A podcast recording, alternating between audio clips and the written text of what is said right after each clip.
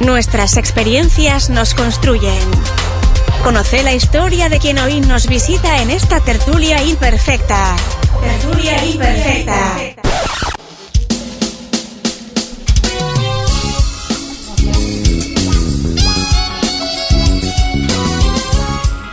Acá prontamos el café, las tacitas y nos sentamos a conversar un poco en esta tertulia imperfecta. En este episodio 40 en el que hablamos sobre cómo es emprender como profesional. Y comenzamos esta tertulia imperfecta presentada por ANCAP Rosario, estación de servicio líder en la zona este de Colonia, certificada en gestión ambiental con un fuerte compromiso con el ambiente y la mejora continua. ANCAP Rosario está donde más lo necesitas. Seguimos conversando por aquí con Paola Pérez, escribana, rosarina, y Leticia Balao, arquitecta. También rosarina. También rosarina. Y nos preguntamos, hablamos sobre el inicio de, de, sus, de su carrera profesional, más que nada el inicio de sus negocios. Nos preguntamos un poquito antes, ¿qué definió la elección de la carrera? ¿Empiezo? a mí me da gracia, porque cuando era chica, tendría 6, 7, 8 años, mi padre fue a una carnicería, yo fui con él y le dije a mi padre, ¿de qué trabaja ese señor que, vive en esa casa? La casa enfrente a esa carnicería. Y mi padre me dijo, es escribano. Ah, listo, yo quiero ser escribana cuando sea grande. Re profunda mi elección. después, hice toda la escuela, después en el liceo era obvio que yo no podía estudiar nada que tuviera matemática, ni química, ni biología, ni nada de eso. Y a mí me sonaba, bueno, Paola, será escribana. Pero yo en realidad no sabía qué era ser escribano, no tenía ni idea, no, no había visto un papel notarial, ni, ni me había acercado a una escribanía, ni, ni nada.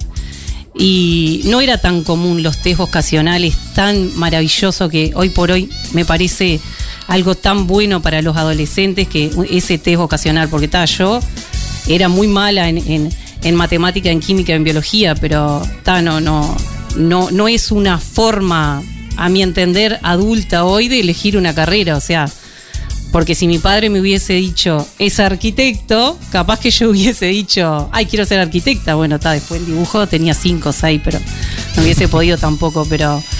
Y ahora, Paola, que, que con años en la profesión. Y ahora aprendí a quererla, a la profesión. Después que empezás una carrera universitaria es un viaje muy largo y capaz que soy repetitiva en lo que digo. Hoy veo que, que los jóvenes son como más libres son, y está buenísimo. La verdad que admiro a la juventud. Porque yo cuando estaba en tercero, cuarto, quinto de facultad, que ya habían, no habían pasado 3, 4 años, habían pasado más de ese tiempo, no me, no me permití eh, cuestionarme si me gustaba o no me gustaba lo que estaba descubriendo. O sea, en, realidad no me disgustaba. No sé si me encantaba, pero la verdad que, que haces todos esos años que, de una carrera y realmente sabés si te gustaba o no te gustaba. En, en, capaz que en otras profesiones no, pero en el derecho, en la abogacía, en la escribanía, hasta que no salís a la guerra a trabajar, no, no sabes si te gusta o no te gusta. No sabes si te gusta o no te gusta atender al cliente, estudiar las carpetas, resolver. No, no sabes hasta que no lo haces. Creo que a, los escribanos en general tenemos como un ideal, sabemos que vamos a estar metidos entre papeles, pero hay toda una historia eh, oculta que no la sabemos hasta que no, hasta que no nos lanzamos. Historias ocultas, ahora sabremos, indagaremos un poco más en eso. Sí, y después yo me quedé con eso también. Vamos a preguntar algo más después de qué son esas historias ocultas. Bueno, contanos Leticia también. ¿Cómo definiste la elección de tu carrera, Leticia? Eh, bueno, yo no nací eh, sabiendo que iba a ser arquitecta, por decirlo de alguna forma. Este, ya todos mis compañeros, en, cuando había que hacer la elección, después de cuarto de liceo, se iban perfilando para, para una orientación u otra. Yo hice biológico, pero no sabía qué iba a ser. Eh, de letras me parecía que me aburría, de, mm, de ingeniería me parecía que muy matemático, que tampoco, y bueno, al final hice biológico. Cuando tuve que elegir sexto y era sexto medicina, dije, no, no es lo mío. Recalculo para atrás y bueno, ahí decidí que además también tenía, tenía facilidad para, para varias de las materias, me iba bien en todo, entonces eso no me ayudaba a definirme. Eh, di entonces todas las materias que correspondían a quinto científico en el verano, cuando todo el mundo ya disfrutaba, sin, sin tener que estudiar, yo me ocupé de, de ponerme al día y eh, empecé el sexto arquitectura que hice en Valdense, con el grupo de amigos de, de acá de Rosario y varias, varias más de la zona de Colonia, Cardona, Isilda. Eh, bueno, después ya entrando en la facultad, sí, desde el día uno, es, es una, una carrera muy completa, que es, es, muy, o sea, tiene muchas orientaciones, tiene historia, tiene física, tiene matemáticas, tiene diseño, o sea, es como muy amplia, entonces uno puede calzar en, en cualquiera de las áreas. Igualmente yo la estudié y siempre me definí en la carrera como para venir al interior de nuevo, a mi localidad, y ser como lo que era antes el médico de familia que atendía todo. Bueno, eh, me, veía así, como el arquitecto de familia que hacía lo mismo una barbacoa que un local comercial, que una vivienda o lo que fuera. Este, así me, me, definí y bueno, y hasta el día de hoy no me arrepiento. Este, a veces siento que, que me paso de horas de trabajo eh, porque uno cuando le gusta lo que hace es como que el tiempo eh, se, se, evapora este, y vive para el trabajo también además. Pero bueno, esa es, ese fue el comienzo. Chicos, han llegado mensajes. Tenemos algunos mensajes por acá que van llegando. Miguel dice muy buenas tardes, saludos, felicitaciones y para las profesionales invitadas, dos damas muy trabajadoras y muy lindo el programa. Muchas gracias. Por acá Mauri, hola, al miedo hay que enfrentarlo día a día. Eso nos ayuda a crecer en la profesión de cada uno. Saludos al staff, dice, y a las invitadas. Excelente. Y Freddy por acá, muy bueno el programa, que está tomando mate. Eh, no sé si es para dar envidia o qué. Y escuchando. Tendría que venir un día Freddy, nos va mate y podemos seguir conversando. Y con mejor. tortas fritas que venga. Claro, claro si no, va a venir que no venga con tortas fritas. Estábamos hablando recién con, con, Leticia y mencionaba también eh, sobre la arquitecta de familia. Bueno, finalmente, hoy, eh, ¿sos la arquitecta esa de familia que te veías en su momento? ¿O eso evolucionó y hay un segmento específico al cual te estás dedicando? Bueno, un poco sí, este, se sigue manteniendo eso, eh, sobre todo por, bueno, por, por, la zona en la que estábamos y la, diversidad de, clientes y de, requerimientos, pero también he encontrado un nicho de mercado que me ha gustado, que lo empecé hace unos 10 o 12 años, que es en, infraestructura educativa, que, en la que he tenido bastante experiencia y la verdad que me, ha gustado y en cada proyecto uno aprende como para aplicarlo en el siguiente, entonces eso también está bueno. Y también ir sumando, ir sumando rubros o, o desafíos o áreas en las que no se ha trabajado, eso genera una motivación adicional del descubrimiento y el poder profundizar en nuevas, en nuevas áreas. Excelente. No, no he escuchado como esa, ese área. Me interesa, me interesa conocer más en detalle.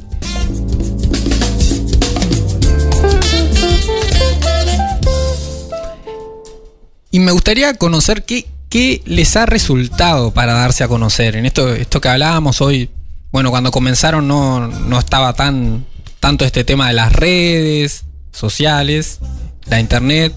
Hoy probablemente utilicen herramientas que antes no usaban. ¿Qué les ha funcionado?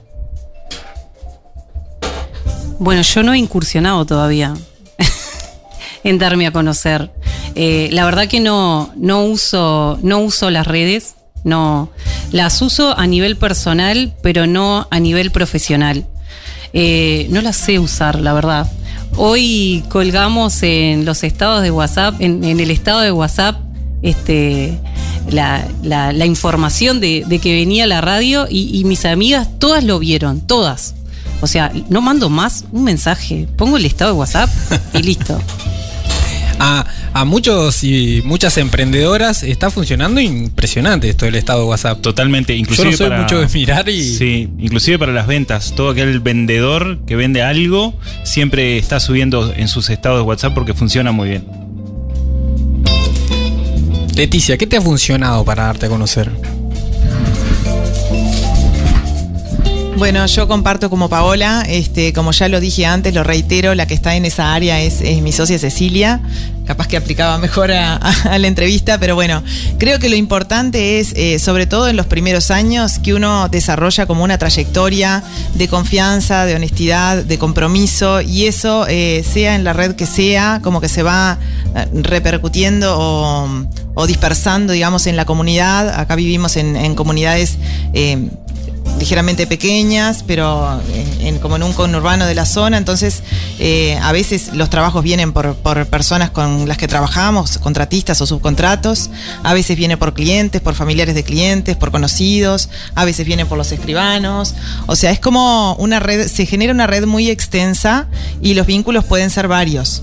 Eh, ni que hablar que están funcionando actualmente, sí, los, lo- los virtuales, pero bueno, el contacto llega por, varios, por varios motivos. Me parece que la actitud de, confianza, de, esas, digamos, eso que busca también el cliente, sobre todo en la arquitectura, que no es algo que en general la gente elige llamar a un arquitecto, no es que él entienda que lo necesita. Por lo menos hasta el día de hoy está ese concepto, entonces es más difícil. Uno no, no elige ir al médico, eh, se siente mal y va no es, no es una elección, es, es como un requerimiento. Entonces, bueno, nuestra profesión, la verdad que valoramos y saludo a todos los clientes de hoy y siempre por, por la confianza. Me encantó, me encantó. No, no, pero aprendió muy bien a venderse ya. Sí, sí, sí, sí, sí. Bueno, y, y justamente en, en lo que estábamos hablando, em, ¿tenías alguna otra pregunta, Eduardo? Me, me adelanto. No, no, eh, sí quería destacar un poco esto súper interesante que me parece que traen, Sí. de que en este caso ninguna de las invitadas, más allá de que de alguna manera lo estén comenzando a hacer, utilizan especialmente las redes sociales para, para difundir su trabajo y, y conectar con clientes. Y me parece súper interesante porque hoy por hoy eh, la gran mayoría de, de quienes emprenden es como que invierten un montón de energía ahí, en las redes, antes de saber cuál es la propuesta de valor que, que van a ofrecer al mercado, antes de saber con quiénes quieren trabajar, si es que van a elegir algún segmento en especial, o sea, sin estrategia. Claro, y, ahí- por ahí venía la pregunta que iba a realizar justamente. Porque en, en el caso de ustedes, Paola, Leticia, em, ustedes eligen, o sea, se dirigen hacia un segmento de clientes, eligen al cliente o toman la opción, tratan de detectar qué es lo que necesita el cliente, eh, intentan ver eh, cuáles son las opciones que están buscando y ahí es el ofrecimiento. ¿Cuál es, cuál es la forma, digamos? Bueno, en mi profesión yo siento que está como más eh, ya previamente estructurada. Eh, si vas a adquirir algo, vas a comprarte una casa, vas a comprarte un auto, tenés que hacer una sucesión. Es, es en realidad ahí cuando precisás un, un escribano. Hay muchos, infinidad de, de- de momentos en la vida en que precisás un escribano, pero no todo el tiempo necesitas un escribano. No sé si me explico. O sea, hay personas que en la vida solo una vez precisan. Eh, es muy... eh, hoy por hoy, la verdad, está todo más ágil y antes la gente compraba una casa para toda la vida y ahora la gente compra una casa y si no le gustó más o tiene otro proyecto, este, se quiere mudar, eh, hay, hay otra dinámica. Otra dinámica, me animo a decirte, de estos 10, 11, 12 años que yo llevo en en el ejercicio libre de la profesión. Pero a eso voy, o sea, no. Esa es la parte que, que, yo siempre que lo pensaba de antes, y bien ahora estoy como un poquito más abierta, que me puedo vender, pero si vos no, no necesitas eh, plasmar eh, tu, tu, tu proyecto en, en una escritura, mi intervención hay igual. Ha- ha- Hay cosas para hacer, pero ya no son tantas. Por eso a mí me, me parece más difícil.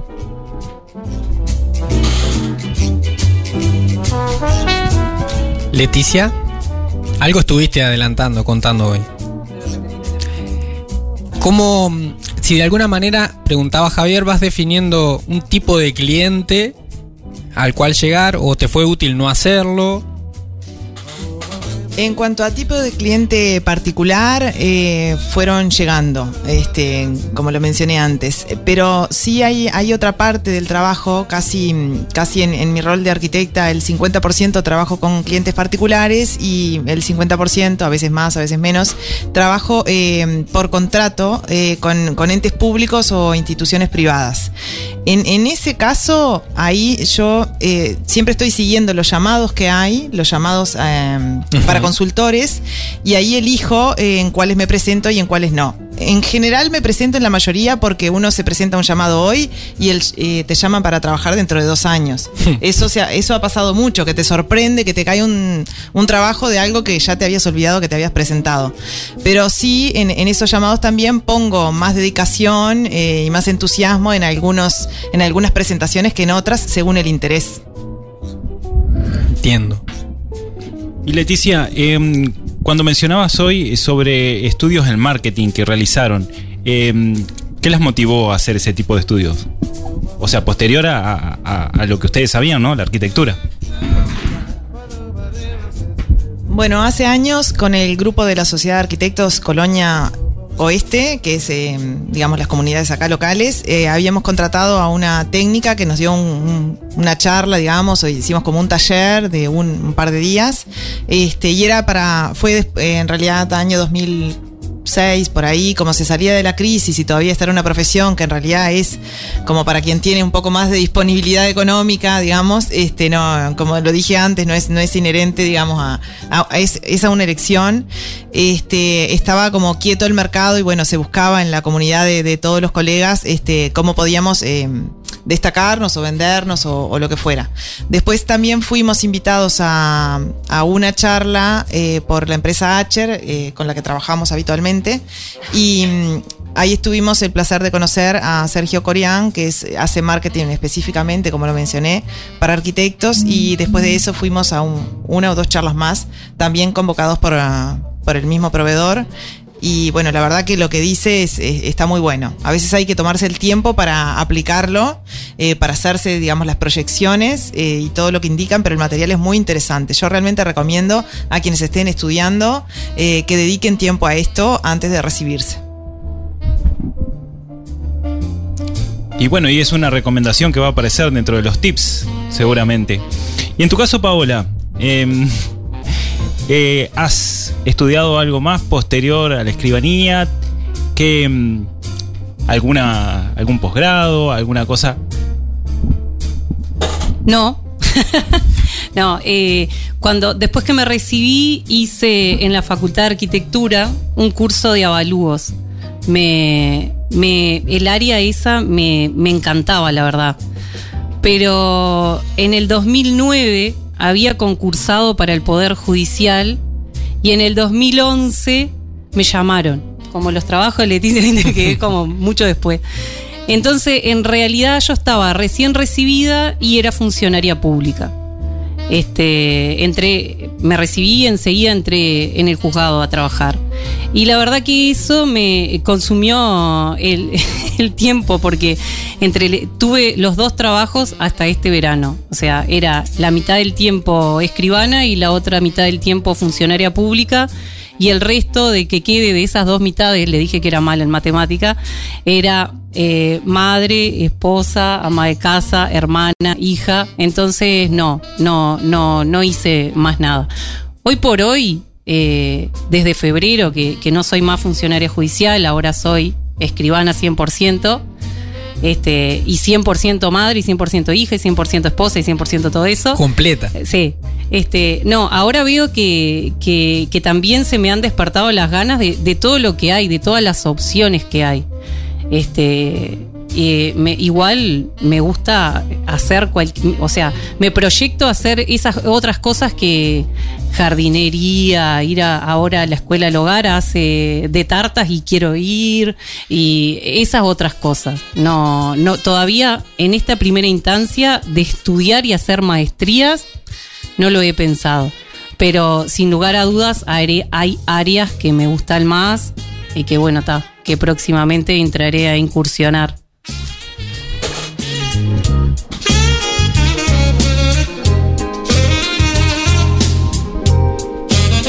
A mí me gustaría conocer como alguna anécdota, historia, de esas que por ahí vivieron y, y, y en ese momento dijeron, por esto elegí la profesión. Que comparta el público. Que compartan, ¿eh? Que comparta el público. El también. público también puede, puede escribir, compartir sus historias, sí. Nos encantaría. Bueno, ¿Tienen a ver, alguna por allí? ¿Queda alguna? Leticia. Bueno, voy a compartir un- una historia en realidad que mm, es más em- emotiva que, que profesional, pero hace muchos años eh, tuve la suerte de tener a, a un matrimonio muy conocido de acá de, de la localidad. Eh, hicimos la obra en, en tiempo y terminó en medio cerca de Navidad, pero que era lo previsto. Y unos días después de terminada la obra, eh, se me presenta en la puerta una, una señora de un, de un local que vendía eh, artículos de decoración y me entrega un paquete. Yo no entendía mucho, pero bueno, cuando abro era como una escultura de una señora de madera y tenía una tarjeta que decía, para un artista, una obra de arte. Realmente hasta el día de hoy me emociona.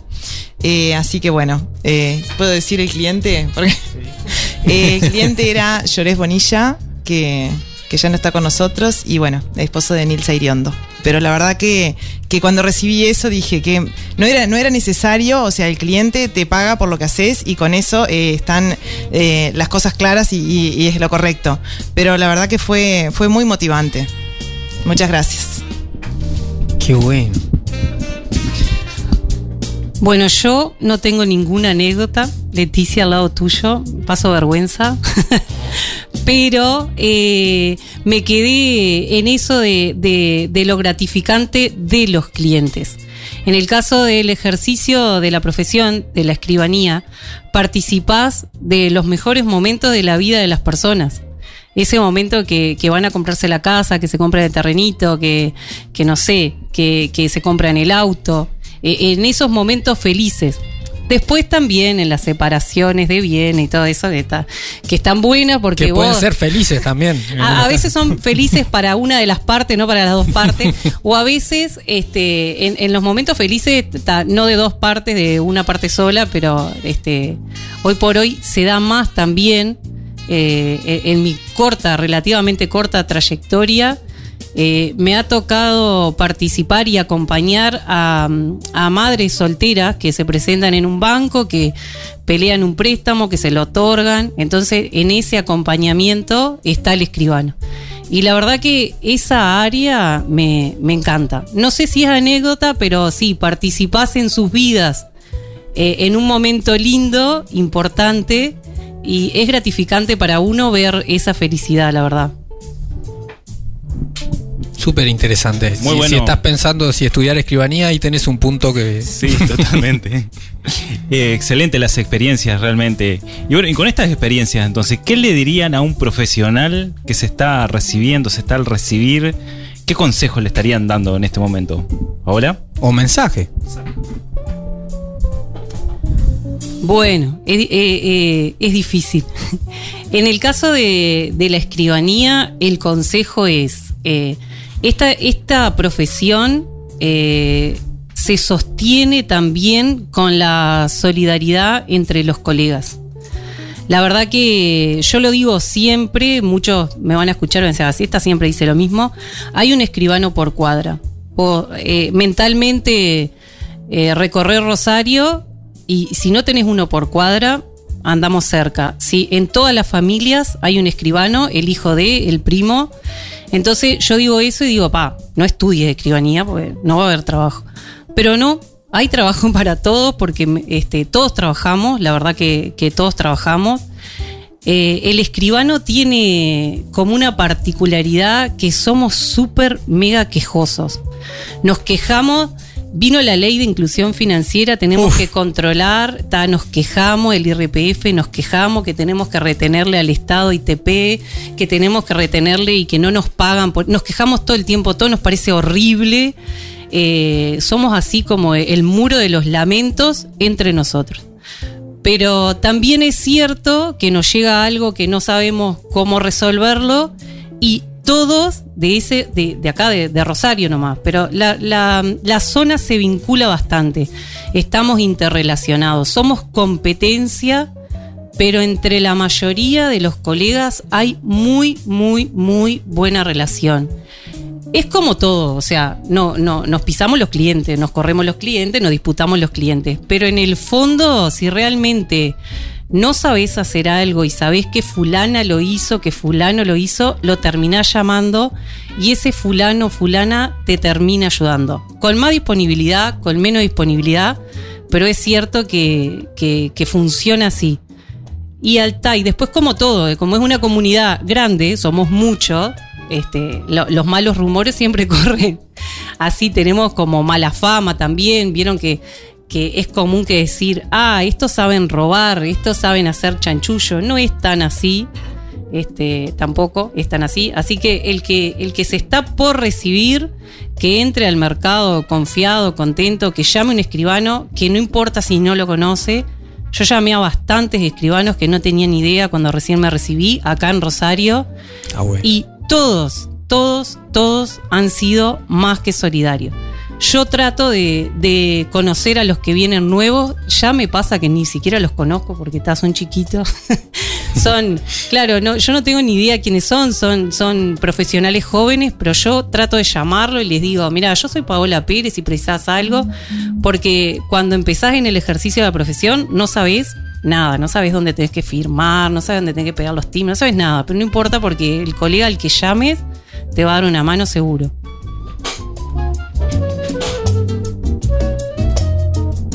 Leticia, tu mensaje para profesionales que se están por recibir. Bueno, como dice Paola, eh, convivimos en una sana convivencia, una sana competencia. Este, pero bueno, yo recomendaría eh, que antes de recibirse, durante, durante el tiempo de estudio, que se empiecen a vincular con colegas. Eh, yo como, bueno, ya les conté la experiencia y también tuve como de figura de tutor, podemos decir así, a Enrique Frey, que también se portó muy bien y, y me apoyó. No había muchos arquitectos en el momento en que yo me recibí, estaba Blanco, el arquitecto Blanco, el arquitecto Daverede y el arquitecto Frey, que ya estaba finalizando casi su, su carrera profesional. Este, entonces, bueno, he conocido a algunos eh, de primera mano, a los que he invitado a ir a obras conmigo, a pasar un día con Leticia, la arquitecta, este, como, como Qué juego, pero, pero como inspirador. Eso en principio. Eh, otro punto sería que elijan, sobre todo en estos tiempos, que no fueron en los que yo me recibí, pero hacia dónde se van a desarrollar. Hay mucho campo abierto ahora, hay mucho, eh, mucha exportación de producto arquitectónico, sobre todo en lo que tiene que ver con modelado 3D, que hay varios programas. Eso, por ejemplo, nosotros lo usamos en el estudio, pero lo, lo subcontratamos. Lo, lo delegamos, no tenemos interés en hacerlo, entonces ahí hay un mercado grande, no por nosotros solamente, sino por varios colegas más de acá o de otros lugares. Este, entonces me parece que el concepto de que no podemos ser buenos en todo hay que tenerlo presente. Hay que elegir en qué se va a ser bueno y en qué se va a especializar y el resto eh, aportarlo al trabajo pero que venga tercerizado. Interesante, lo subiré a nuestras redes. Tenemos para ti una pregunta imposible. ¿Aceptas este desafío? Llegó el momento de la pregunta imposible. Bueno, vamos a compartirla. Chan, chan. Eh, ¿Es para uno o para los dos? Para las dos, para las dos parece. Bueno, vamos a la pregunta imposible, Eduardo. A, a ver si la aceptan. ¿A quién le preguntamos? Leticia, ¿aceptas? ¿Aceptas este desafío? sí. Buena elección. La pregunta es, ¿Qué otros talentos o cualidades personales, Leticia, crees que te hacen una profesional única? Era difícil el desafío. Eh, estábamos hablando mucho sobre la profesión, pero ¿y la persona? Eh, bueno, creo que soy muy metódica, ordenada, organizada, este, vivo haciendo listas de tareas, chequeando lo que falta, lo que no, o sea, como que soy bastante metódica en eso y mm, eso me ayuda para la organización del trabajo. Diría que es, que es una virtud que, que sería bueno aplicar para los que puedan. Excelente. A ver, Eduardo, tome nota. Sí, sí, sí, sí. Tomo nota. Yo, o sea, tomo nota. Yo hago lista de tareas también. Me, me identifico. Claro, hay que cumplirlas también. Ah, esa es la otra parte que me faltaba. Mire usted. Paola, ¿qué cualidades tuyas te hacen única como profesional también? Yo te iba a decir que yo no quería contestar la pregunta. No, no acepté, pero bueno, ta, ahora ya empecé a hablar y tengo que seguir. Eh, no, no, no, no sé. Soy, soy malísima autodefiniéndome. Pero, eh, pero, creo que a esta altura eh, he desarrollado una habilidad que es escuchar al cliente. Eh, el cliente va al, es- al escritorio pensando que tiene que hacer algo encasillado, tengo que hacer un título. Y vos terminás identificando que no, que no hay que hacer un título, que, que hay que, que sanear una relación interfamiliar. Es Como que empiezo a incursionar en otras áreas que, que están lejísimo de lo notarial. Pero, pero ta, se ve que se me desarrolló por ese lado eh, lo que hoy por hoy yo no sé, yo creo que es una habilidad. Porque en realidad, eh, a, veces, a veces lo digo como de mala manera, ah, esto no es un confesionario.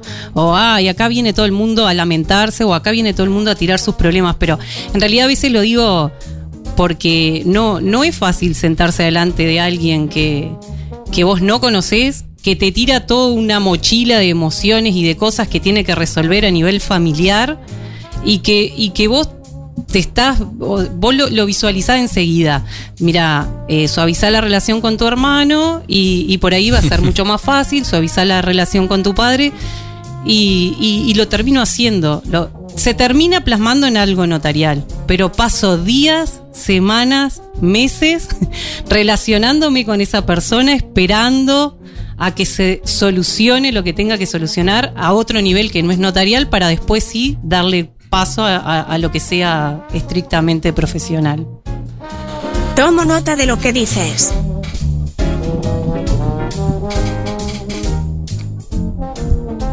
Me encantó. No, excelente, excelente. Y son partes también de, de la base del programa que estamos realizando, ¿no? Tengo un desafío profesional, Javier, para usted. A ver, dígalo. Resumen de esta tertulia en un minuto. Uy, súper desafío. Yo le hago otra pregunta. ¿Cuál es su talento? No, no, siempre me hace lo mismo, me retruca. Responda una pregunta. Yo, si, vos que estás ahí del otro lado repasás los 39 episodios anteriores, el señor Javier Siliuti nunca responde una pregunta, Al repregunta. Al contrario. Es no, un buen negociador. Bueno, para eso estudié también.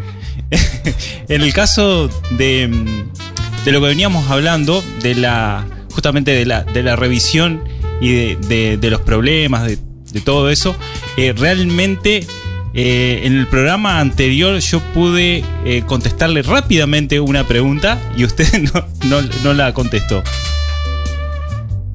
Ah, bueno, que es un reclamo. Pensé que seguía, iba a seguir No, hablando. Pensé que iba a seguir hablando. Solamente el reclamo. ¿Talentos míos? Sí. ¿Tiene tiempo? Ah, guarda. Guarda. Y bueno, la autoconfianza fue un tema importante trabajar para mí, así que hoy puedo nombrarle algunos, algunos talentos. De la autoconfianza vamos a hablar más adelante. También, también, Sí. sería buenísimo, sería buenísimo porque, eh, bueno, al menos en, en mi trabajo me encuentro y me conecto con muchas personas que tenemos ciertos temas en la autoconfianza, así que va a ser un episodio interesante que creo que aporta. Eh, talentos que como coach o facilitador me hacen único, creo que la creatividad, eh, me encanta crear herramientas nuevas y, poder compartirlas. Y última, bueno, algo que este mm, conecto con, con- con parte de la historia que venía trayendo Paola, ¿no? Pues me veo reflejado como en alguna cosa de la que compartió. Algo que, que toda mi vida, o gran parte de mi vida, vi como un defecto, que es el espíritu crítico. Ahora lo llam- llamarlo lindo lo Claro. llamamos así. Este, en realidad sí, después le encontré como la vuelta y, y el hecho de ser detallista o ser crítico me permite en los procesos de transformación personal que acompaño como encontrar el detalle, dónde está el, el punto que hay que mover para que el cambio sea más fácil y, y- y se dé el proceso. Parte Así de que, la- bueno, ahí le, le tiro dos. Perfecto, perfecto. Parte de la empatía también, ¿no? Que hay que tener. Sí, la empatía es como base en, en mi profesión. Totalmente. Haz clic en el botón para no perderte nada y compartí este programa con tus contactos. Imposibles es una producción de Rosario FM. Creación y conducción, Javier Filiuti y Eduardo Hernández. Arte y diseño, Ecocomunicaciones. Edición y mezcla, Rodrigo Amado y Eduardo Hernández. Música